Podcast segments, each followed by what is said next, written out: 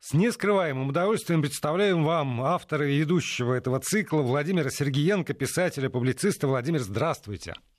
Здравствуйте, Владимир. Здравствуйте, дорогие радиослушатели. Как всегда, я напоминаю, что э, можно написать свои комментарии или свои вопросы Владимиру Сергеенко, потому что техническая возможность такая есть. У Владимира на экране его компьютера отображается все, что вы написали в WhatsApp и Viber на номер 8 903 170 63 63 8 903 170 63 63. Либо э, прислали смс на короткий номер 55 33 со словом «Вести» в начале текста, и я, и Владимир Сергеенко увидим ваше послание. А кроме того, у Владимира Сергеенко есть мощная э, раскинутая сеть э, в социальных сетях разных, и там тоже можно, э, ведется трансляция, и там тоже можно ему писать. Ну, насчет мощной сети, конечно, спасибо. Э, ничего так не действует, как наглая, грубая лесть, но мне приятно. Ну, не мощно, но тем не менее у меня подключены Facebook и Instagram.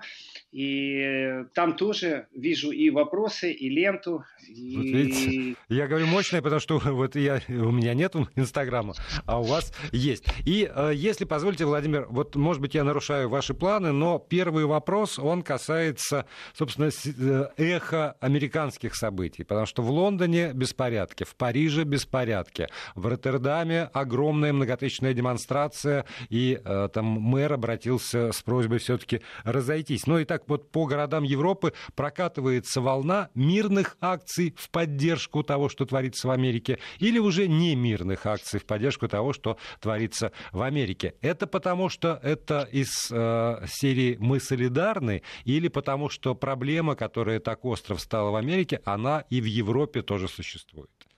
Владимир, вы, ну, вы правы, не надо перечислять все города, в которых демонстрации э, по Европе идут, и эти демонстрации связаны с Америкой. Я не могу сказать, что это в поддержку э, событиям в Америке, но никак. Слово в поддержку, оно, мне кажется, здесь неуместным.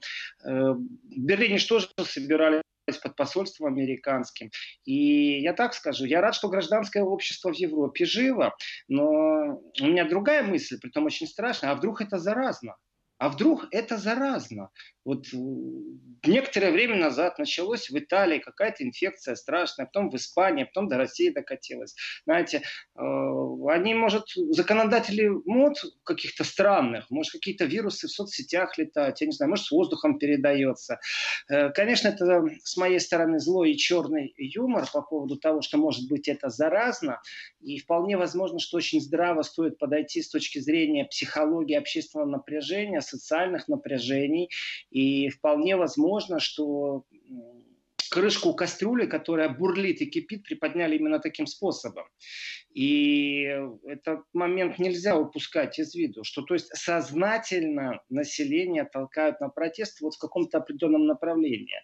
Почему я об этом говорю? Да очень просто. Если взять статистику, взять реакцию политических лидеров, э, вы знаете, вот прошлая неделя. Говорю, ау, Евросоюз, где вы? Пора уже осуждать события в Америке.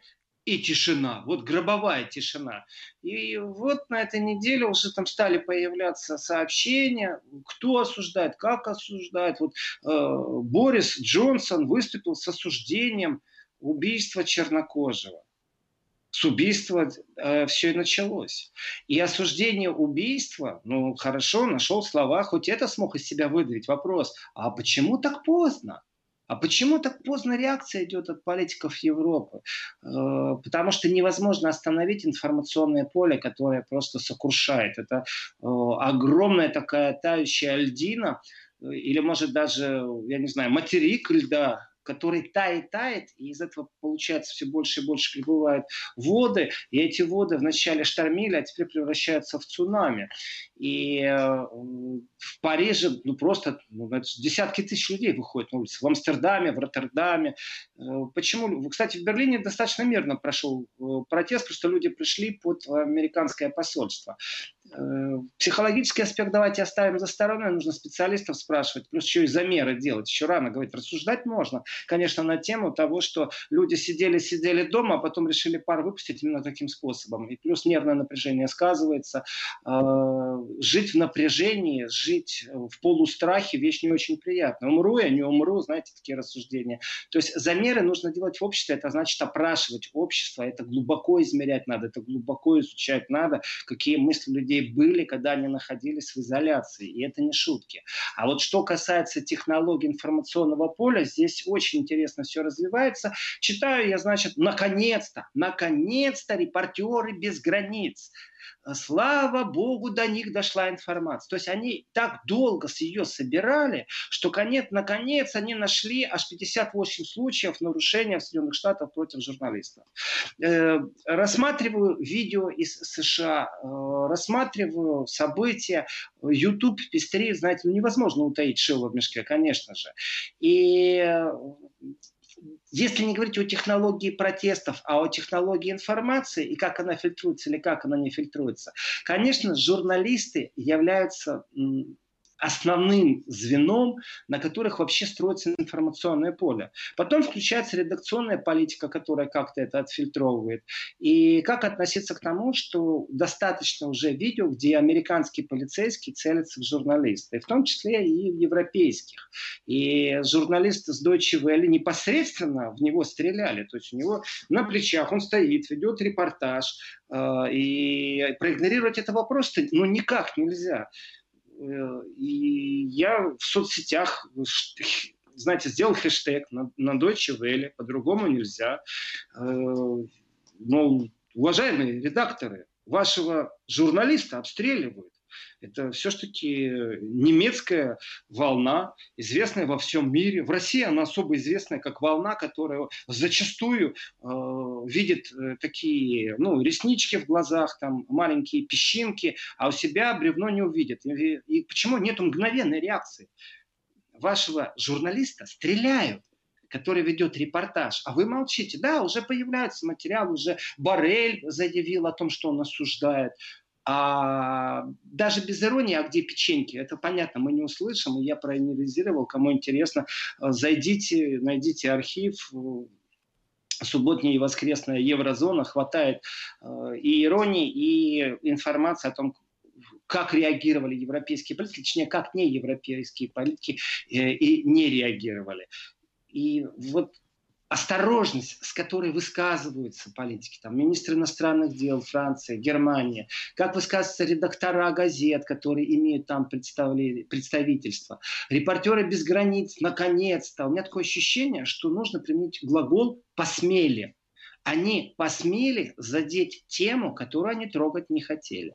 Потому что некоторым можно все, а некоторым можно все, но только под увеличительным стеклом и с кучей такой информационной вони конкретной. Э, я думаю, понятна моя аллегория. Я имею в виду, что то, как освещаются события, первую неделю освещения событий, которые происходят в Америке, я европейским СМИ, всему мейнстриму ставлю неудовлетворительно. Просто кол закрыл двери с той стороны. Мне неинтересно вас смотреть, э, вообще информации ноль. Вот ноль, ноль Сейчас уже появилось, сейчас уже можно мотать ленту, и в мейнстриме уже выкладывают копии из Твиттера, где видны кадры и насилия, в том числе над журналистами. И вот эти беззубые заявления европейских политиков, вы знаете, вот в душе все-таки больно, в душе обидно. Потому что когда процессы происходили с Украиной, это было непосредственное подстрекательство. И, к сожалению, к сожалению, нет ни одного суда, который бы рассматривал подстрекательство к свержению власти в какой-то стране. Ну, то есть они все смелые, когда разговор слабый. Украина слабая держава, слабая. Вот делайте, что хотите. Америка сильная держава, сильная. Вот они и молчали, до последнего никак не говорили. И протесты, которые, вы знаете, во многих городах. Давайте так. Что такое расизм? И вообще, на выходных же во Франции были многотысячные митинги мигрантов, которые не имеют документы. Кадры, на самом деле, настораживающие. И они вступили потом в единоборство с полицией. То есть, э, с одной стороны, кричат кричалки, с другой стороны э, летят резиновые пули, там слезоточивый газ, все нормально. Честный обмен, я считаю, такой барты. То есть они им лингвистический звуковой сигнал, а в ответ получают по этому бартеру слезоточивый газ и резиновые пули. Нормальный ход, это Европа.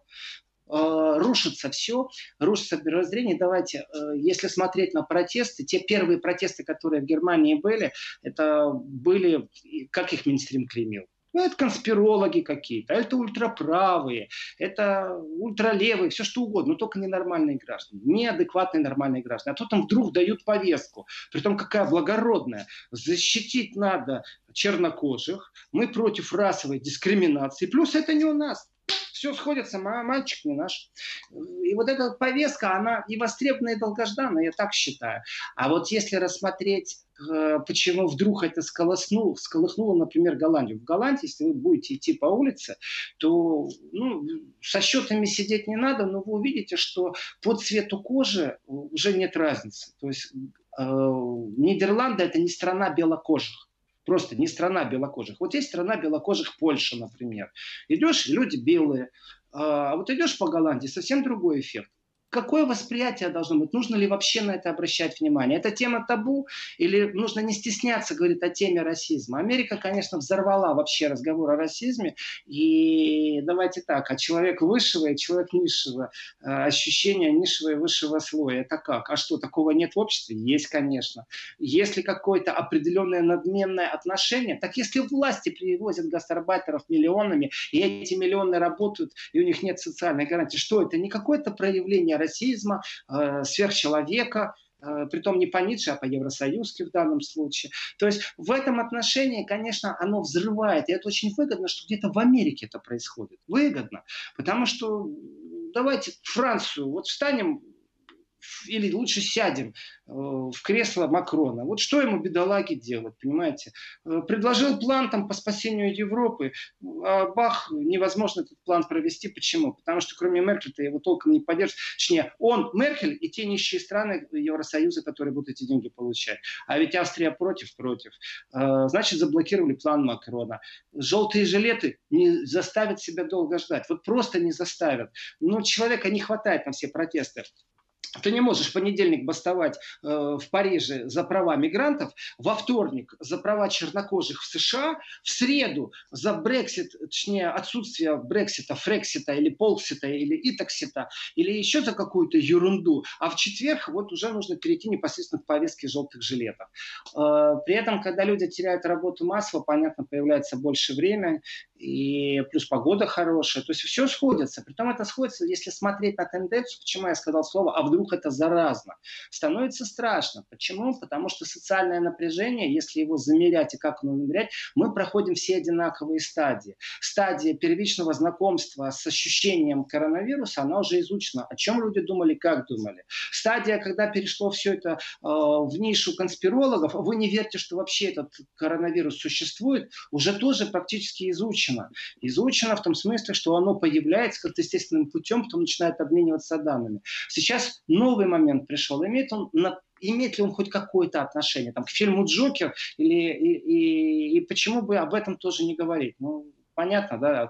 В одной стране сняли сериал про президента, главное действующее лицо стал президентом. Ну, в другой стране не сериалы снимают, а блокбастеры, вручают Оскар. И эффект практически точно такой же. Или же все-таки это отражение общества. Или же во Франции тоже отражение общества. На самом деле они говорят о себе. То, что внешне декларируют, ах, Америка потеряла все для нас, статус державы, которая была гарантом, настоящим гарантом, при том, что понятие четвертая власть за журналистов я топить буду. Четвертая власть – это работа журналиста. Когда он присматривает, когда он вынюхивает, но при этом объективно пробует что-то донести или хотя бы новое информационное, то, что затушивается и то, что игнорируется. Просто несправедливость заключается в том, что нам бы хотелось, чтобы коллеги, вот мне точно хотелось бы, чтобы коллеги некоторых СМИ э, непредвзято относились и не в первые два часа выставляли единственную фотографию, а заранее с фотографом и с оператором, бегая за человеком, который сто процентов нарвется на то, чтобы его долбанули дубинкой, или чтобы он красиво попозировал перед отрядом э, силовиков, или обязательно, чтобы его э, в кутузку отвели. Э, вот у них на этом сконцентрировано, а здесь такая тишина, где справедливость. Вот этот вот внутренний перекос, вы знаете, вот в Германии оскорбляли людей, выходящих на демонстрации, что это конспирологи, э, что вы идиоты, а люди говорят, да нет, причем тут мы верим, что есть коронавирус. Мы не понимаем, почему мы должны соблюдать определенные вещи, которые являются нарушением Конституции, давать Конституцию Конституцию менять, так давайте об этом поговорим. Не, все, ты идиот, ты конспиролог. И, конечно, люди обижаются. Чем это заканчивается? На самом деле, мне кажется, что самый первый тревожный сигнал был, это когда в Берлине один из, э, ну скажем так, он себя называет комиком. У него определенный жар на телевидении. Он троллит, он э, полемизирует, но именно в комическом стиле он издевается, он известен. Это один из главных э, это один из главных каналов Федеративной Республики Германия. И вот его команда пришла в центр Берлина, где людей полиция пакует, в принципе, где они никому ничего не делают. Их как-то странно уводят, их странно арестовывают, полиция немного агрессивна, а он комик он клоун. И он берет интервью вот этих людей. То есть он э, сто процентов, как известная личность, будет их потом высмеивать. В общем, 15 человек просто напали на его потом съемочную группу. Ну и понятно, раздалось, что о, на журналистов нападают. Полиция задержала шестерых. 15 э, случайных просто. Это не, не, не полицейские, а именно вот демонстранты. Не, демон... не, непонятно, демонстранты, не демонстранты. Ну, какие-то, какие-то люди... люди Гражданские, да, угу. гражданские, гражданские. Они напали, э, шестерых задержали, там очень быстро полиция включилась, потому что это, ну давайте так, назовем это первым каналом, только немецким. И э, вы знаете, для меня это был тревожный звонок, потому что до этого недовольство СМИ, например, зрело. Вот в Америке точно так же мы видим. Есть недовольство СМИ, CNN квартиру разносят. Почему? Есть определенное недовольство. Почему? Потому что специфика пода подачи информации такова заранее, что вот эти хорошие, эти плохие, а этим все можно. И э, избирательная редакционная политика, она в этом отношении, она вот сработала. Первый звонок почему для меня был в Германии, потому что это было очень странно. Там, грубо говоря, от канцлера Амта, от Рейстага, это все вот там, где произошло, по фотографиям ты опознаешь место, э, это такой настоящий правительственный квартал, это центр, это там, где видеокамеры 10 штук на квадратный метр, это там, где э, и тайная полиция, и государственная полиция, все, что хочешь, там ходит. И обязаны ходить, потому что там сотрудники э, правительственного аппарата, потому что там депутаты, там Бундестаг, напали, не постеснялись. То есть есть какое-то внутреннее недовольство работой со СМИ. И вот в данном случае я читал вот этот доклад сегодня, что написали репортеры без границ. Ну, во-первых, статистика появилась, на кого где напали, как нападали, в кого стреляли. Я, конечно, недоволен, что это так поздно появилось, но, по крайней мере, это уже первый документ, который можно обсуждать, который имеет статус той организации, с которой у меня большие проблемы, в том числе, как и у всех, кто этой организации недоволен. Потому что, ну, люди специфические, они действительно вот бревна в своих глазах не видят, а песчинки в чужих видят. Есть первый репортаж, пошел. Барель сказал что-то, Борис Джонсон сказал что-то, то есть пошло. Э, прорвало, потому что молчать больше нельзя. Вот есть народное возмущение. Ну как ты можешь игнорировать тысячи людей, десятки тысяч людей, которые стоят у тебя в столице твоей страны, которых интересует расовая рознь, расовая дискриминация по расовому признаку. Потому что там в Америке только вы думаете. Потому что нету понятия чернокожие в Европе. У меня статистика под рукой, если честно, по поводу дискриминации по разным э, признакам. Так вот. Вы, вы должны выступать, Владимир, еще и в Британии британском парламенте тогда, потому что сегодня э, Борис Джонсон, обращаясь и, в общем, отдавая должное этим протестам и даже поддерживая право на протест, сказал, что нет места в нашем обществе, имея в виду Великобританию, расизму. Нет его и вот и, и никаким, никоим образом не просматривается. Но давайте мы продолжим с вами обсуждать эту тему уже после выпуска новостей. Владимир Сергеенко с нами. Продолжаем программу. Владимир Сергеенко, писатель-публицист, на связи со студией Вести ФМ. У вас есть возможность э, комментировать и задавать свои вопросы Владимиру Владимировичу с помощью WhatsApp и Viber на номер 8 903 170 63 63, либо с помощью смс-портала на короткий номер 5533 присылаете смс со словом «Вести» в начале текста. А мы продолжаем про гнетущую ситуацию в Европе. Владимир, есть ли у нас связь? А то я так бодро представляю, э, в надежде, что Владимир Сергеенко меня слышит. Конечно, слышу. А, все, Конечно, тогда, слышу. тогда все отлично. Тогда вот после моего предложения вам отправиться в британский парламент, я э, даже без, без иронии, по-моему, было бы им полезно. Вот, можно говорить дальше. Э, ведь проявление расизма не обязательно должно быть по цвету кожи. Не обязательно. Дискриминация в обществе не обязательно по цвету кожи. А, но прежде чем я сейчас перейду к, там, к цифрам, которые я анонсировал, я хочу спасибо сказать тем, кто благодарит. И вот из Тюменской области пишут, всегда рады слушать Сергеенко. Только написали мою фамилию с двумя «е» в середине, у меня там Сергеенко. А, Анастасия слушает нас из Вены, тоже э, замечательно, что Вена к нам присоединилась. И вот вопрос э, по поводу Западной и Восточной Германия сейчас лучше относится к России или нет, спрашивает нас Георгий из Тюменской области. Георгий, э, власти Германии относятся хорошо только к Германии. Вот это самое золотое правило. Если ты это понимаешь, то легче творить э, любые с ними сделки, договариваться о совместной научной работе и всем остальном. Э, по поводу, лучше ли теперь после того, как Америка полыхает, позволю себе интерпретировать ваш вопрос. Э, нет, Абсолютно нет, это не взаимосвязанные вопросы, потому что полыхание Америки – это новая проблема для Европы, это новая заноза в осознании вообще демократических институтов, экономических связей, гарантии инвестиций, не забывайте. Плюс, опять же, думайте стратегически о том, что Америка будет восстанавливаться, и в своем восстановлении она может действовать намного жестче. Трамп начнет выдавливать до копейки все, что он сейчас потерял для страны в глобальном смысле. По-другому он действовать не умеет, поэтому э, лучше или не лучше, сейчас не рассуждение, прагматичнее циничнее намного. С кем сейчас табачок делить, с кем дружбу водить. И в этом отношении народ, единственное, что народ, он и так к России восточно относится нормально. И там эти публикации по поводу оккупации Советского Союза послевоенной, слово оккупация, оно не является негативным, хотя мы привыкли к нему в негативном смысле слова. А, но вот там э, даже заявление было э, российского посольства по этому поводу, что как-то странно, знаете, вот у нас есть такая писательница Алексеевич, которая ну, у меня это антипод, это антипатия полнейшая к ее творчеству. И, это оценочное э... суждение, замечу я, для, вот, для наших э... слушателей. Владимир, еще раз повторите, это пожалуйста. Оценочное суждение.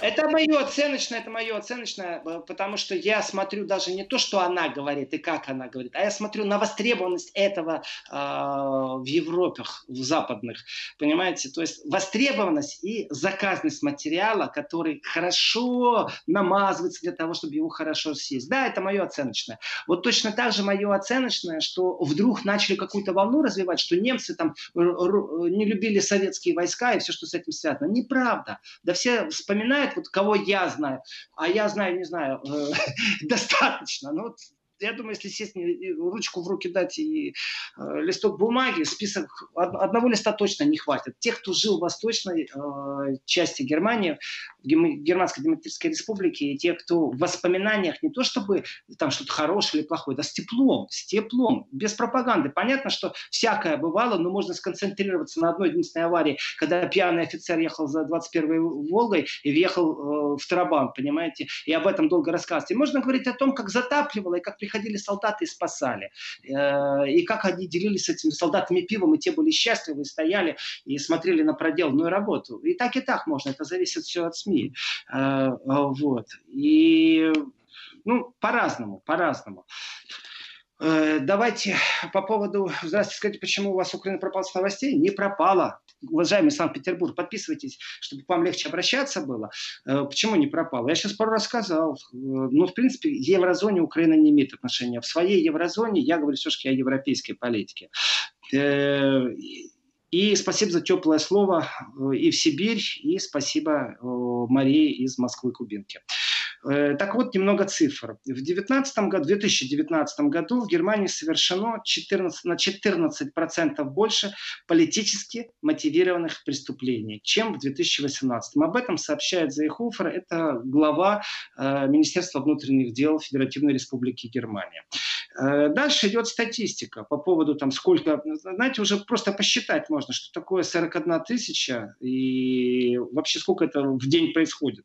А простите, а как, что, что значит вот эта формулировка политически мотивированные? Что туда э, заносится в эту графу? Э, ну, во-первых, во-первых, э, это преступление на почве антисемитизма.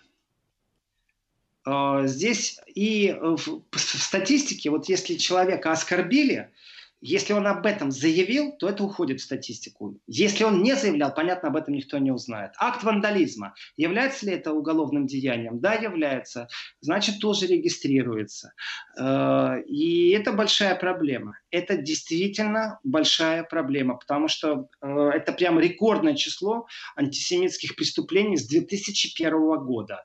И я могу смело сказать, что где-то там, в Германии, э, в статистике министр внутренних дел говорит о том, что вот количество преступлений самое большое с 2001 года. На борьбу с антисемитизмом выделяются деньги. Берлинское правительство выделяет деньги. Ау, вы что там распилом занимаетесь? Или у вас мозгов нету, как это все делать? Сидите умничайте, философией занимаетесь. И вас сейчас будет интересовать действительно положение чернокожих в Америке или положение евреев, которые в некоторые школы, в некоторых районах в Берлине боятся передвигаться. Вот как к этому относиться? Это дискриминация? Да, это дискриминация. По расовому? Нет, по религиозному признаку. Да, существует в обществе. На втором плане, я бы так сказал, что, конечно, гнет свою политику мейнстрим политический. Вот так вот. Не масло масляное, а мейнстрим политический. То есть не СМИ мейнстрим, а политический. О том, что э, увеличился показатель э, преступлений, которые связаны с правым радикализмом. Вы знаете, тяжелый разговор, и дискуссия здесь очень тяжела. Почему? Потому что что такое радикализм, понятно, а вот когда немцы пробуют сконцентрировать свое внимание на правом радикализме, дело в том, что в Бундестаге на прошлой неделе было выступление, и в том числе был задет вопрос э, антифы.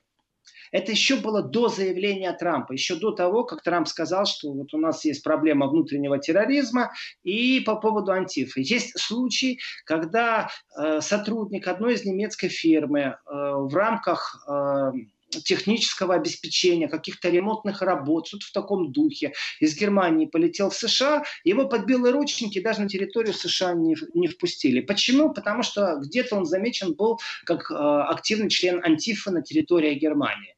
Э, как это произошло? То есть это, эту информацию мне рассказал э, человек, которому я полностью доверяю. Мой источник э, абсолютно доверительное лицо вы представляете, на каком уровне, во-первых, это все отслеживается. Во-вторых, Антифа со своими э, погромами, с черным блоком. Черный блок – это не цвет кожи в данном случае, черный и серый блок, их по-разному называют. Это самые крайнее крыло, ближе к анархии, это анархисты.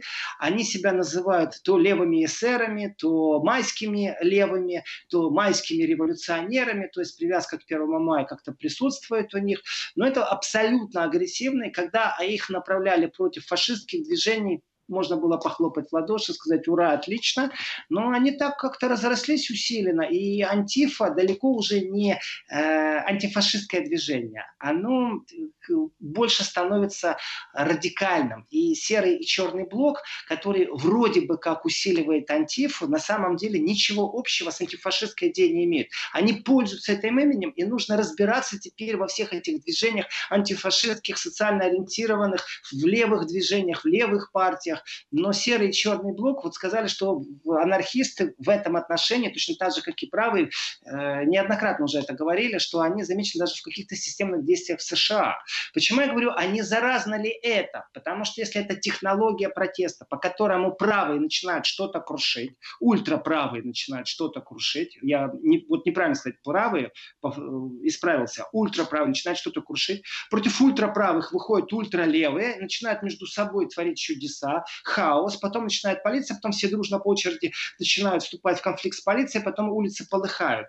Э, когда Париж полыхал, мы помним совсем вроде бы по другой причине, но тоже присутствовали вот эти анархисты. Это абсолютно новая философия. С ней нужно бороться, ее нужно осознать. Конечно, это дело в первую очередь госбезопасности. Во вторую, знакомство с этой средой, с этой нишей существования происходит, конечно же, с помощью журналистов, которых стреляет иногда полиция резиновыми пулями в Соединенных Штатах Америки, которых иногда э, демонстранты или кто-то другой нападает и в Европе тоже, потому что какая-то странная редакционная политика. Вот это реальная картина сейчас Запада. Где этот э, анархизм, э, где эти хаоты, которые профессионально это делают, как это сделано и почему это сделано, во что это может вылиться, мы видим на Соединенных Штатах Америки. Если в Европе страх, что это может также произойти, я скажу честно, да, есть. Потому что именно по технологии протестов и столкновения абсолютно двух противоположных единиц, готовых к поединкам к боевым улицам, то это не фанат клубы какие-то, в которых есть какие-то подпольные драки, потом возле забора разберемся. Нет, это уже совсем другие технологии. Разбили витрины, подожгли машины. Да, Владимир, но при этом вот э, мы тут обсуждали, и один из наших слушателей прислал замечательный, на мой взгляд, ироничный комментарий. Как же в Соединенных Штатах могут быть протесты, если нет посольства Соединенных Штатов Америки? И когда вы говорите о технологиях, то тоже, э, наверное, хотя бы какие-то предположения, чьи это технологии, кто ими управляет, кто их внедряет. Ну, то есть, когда печеньки раздает э, там представитель американского посольства, это одна история, тут все очевидно. А там-то кто? Кто эти злодеи, которые пытаются разрушить оплот демократии западной? Но мы об этом через 6 секунд.